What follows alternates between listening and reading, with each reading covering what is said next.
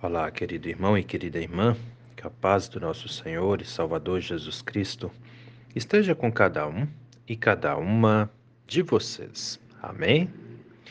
Hoje é terça-feira, dia 15 de agosto, e antes da nossa reflexão, quero lembrar as mulheres lá do bairro Ribeirão Grande do Norte que hoje à tarde temos o nosso encontro da Oase Atenção, mulheres de Ribeirão, hoje é dia de nós nos encontrarmos para refletir na palavra de Deus, para louvarmos ao Senhor e nos alimentarmos espiritualmente também. Amém? Hoje à tarde, oase na comunidade de Ribeirão Grande do Norte. Sendo assim, vamos meditar na palavra? As palavras das senhas diárias para hoje trazem do Antigo Testamento o livro de Provérbios, capítulo 16, versículo 7, onde o sábio diz assim: Se os caminhos de uma pessoa, né, os caminhos de alguém são agradáveis ao Senhor, ele faz com que até os seus inimigos vivam em paz com ele. E do Novo Testamento, as senhas diárias trazem para hoje o Evangelho de Mateus, capítulo 5, versículo 44, onde Jesus diz: Amem os seus inimigos e orem pelos que perseguem vocês, para demonstrarem que são filhos do Pai de vocês que está nos céus. Querido irmão e querida irmã que me ouve, nesse dia. Nessa reflexão de hoje, eu trago duas perguntas para vocês. Primeira, vocês que me ouvem andam nos caminhos do Senhor? E a segunda pergunta é: como você é com seus inimigos? Duas perguntinhas aí para a gente refletir. Andamos nos caminhos do Senhor? E como somos com os nossos inimigos? Talvez são perguntas fáceis de responder, talvez são difíceis, né? De repente, vocês que me ouvem aí, alguns vão dizer: sim, eu ando nos caminhos do Senhor. Com certeza, né? Pode ter aqueles que vão dizer: Eu não sei, às vezes eu ando, às vezes eu não ando. E também vai ter aqueles que de repente vão dizer: Mas o que é andar nos caminhos do Senhor? Né? E vai ter aqueles que vão dizer: Bom, com os meus inimigos, como eu sou com os meus inimigos, eu tento viver em paz com eles, né? Vai ter quem vai dizer isso. Vai ter quem vai dizer: eu não quero nem saber, eu nem chego perto, né? Dos meus inimigos. E aí nós temos as mais diversas possibilidades, situações, e temos que conviver com isso, né? Vamos lá. Andar nos caminhos do Senhor. O que é preciso para isso? Primeira coisa, ouvir e estar atento à palavra de Deus. Ouvir. Primeira coisa, ouvir. Ouvindo a palavra de Deus, nós temos duas decisões a tomar: ou a seguimos ou não seguimos. E só anda, só anda nos caminhos do Senhor quem ouve a palavra e segue essa palavra. E o que é seguir a palavra? É obedecer. Entende? Não tem como alguém dizer que anda nos caminhos do Senhor se não ouve a palavra de Deus e se não obedece essa palavra. Porque andar nos caminhos do Senhor é coisa de crente, de obediente. Você é? Se você é, então você anda nos caminhos do Senhor. Tá, pastor Gil, de repente aí agora tem alguém fazendo essa pergunta, né? Tá, mas e se eu sou um crente e não ando nos caminhos do Senhor? É possível? Pois é. Pode aparecer alguém assim que se diz crente, mas não anda nos caminhos. E aí nós devemos perguntar: é crente mesmo? Porque quem crê e reconhece que Jesus Cristo é o Senhor, vai ser alguém obediente a Ele, né? Ninguém vai dizer Jesus é o meu Senhor se não obedece a Ele, né? Ou pelo menos aí pode, podemos ter também um, nós vamos para outra instância aqui, pode ser um falso crente também, né? A gente não sabe. Mas o mundo também está cheio de pessoas que se dizem crentes e na verdade não são, não andam nos caminhos do Senhor, né? Tem muito disso. Ah, pois é, é complicado, é complicado.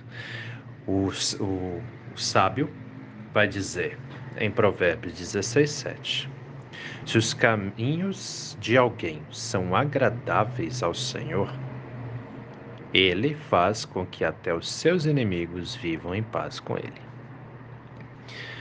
Para que os nossos caminhos sejam agradáveis a Deus, nós devemos andar nos caminhos de Deus. Não tem como ser diferente, né? E a pessoa que anda de forma que agrada, que agrada a Deus, essa pessoa não fica investindo tempo em inimizades. Significa que a pessoa não tem inimigos? Não.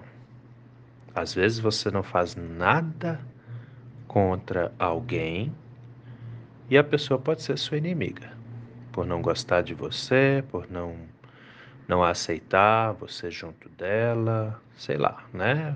A gente sabe que esse tipo de coisa existe. Você pode não fazer nada e mesmo assim ter inimigos.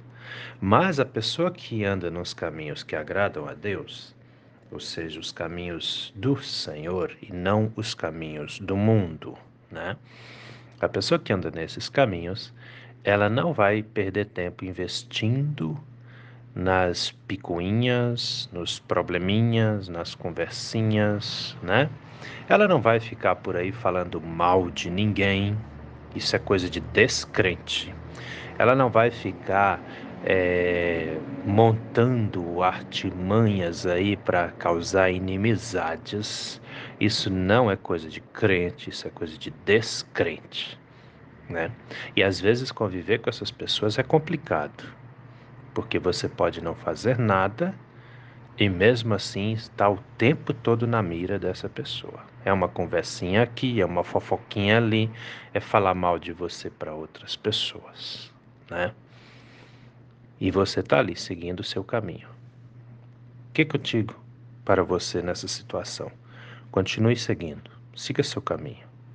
Não perca tempo com essa pessoa. Ah, pastor Gil, mas está falando mal de mim.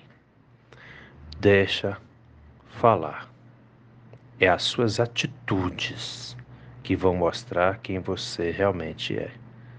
Entende? Como também as atitudes daquela pessoa vão mostrar quem realmente ela é. Então siga seu caminho em paz. E que os seus caminhos, suas atitudes, sua forma de falar, sua forma de pensar seja agradáveis a Deus. É isso que importa, meu irmão. É isso que importa, minha irmã. O mundo está cheio de pessoas que perseguem outras pessoas que não fizeram nada contra elas. Tem muito disso, né? E nós não precisamos ser igual aos maus. Temos sempre que ser igual aos bons. E para isso nós realmente temos que andar nos caminhos de Deus. E aí vem Jesus, no Evangelho de Mateus, capítulo 5, versículo 44, e vai dizer: Amem os seus inimigos e orem pelos que perseguem vocês, para demonstrarem que vocês são filhos do Pai de vocês, que está no céu.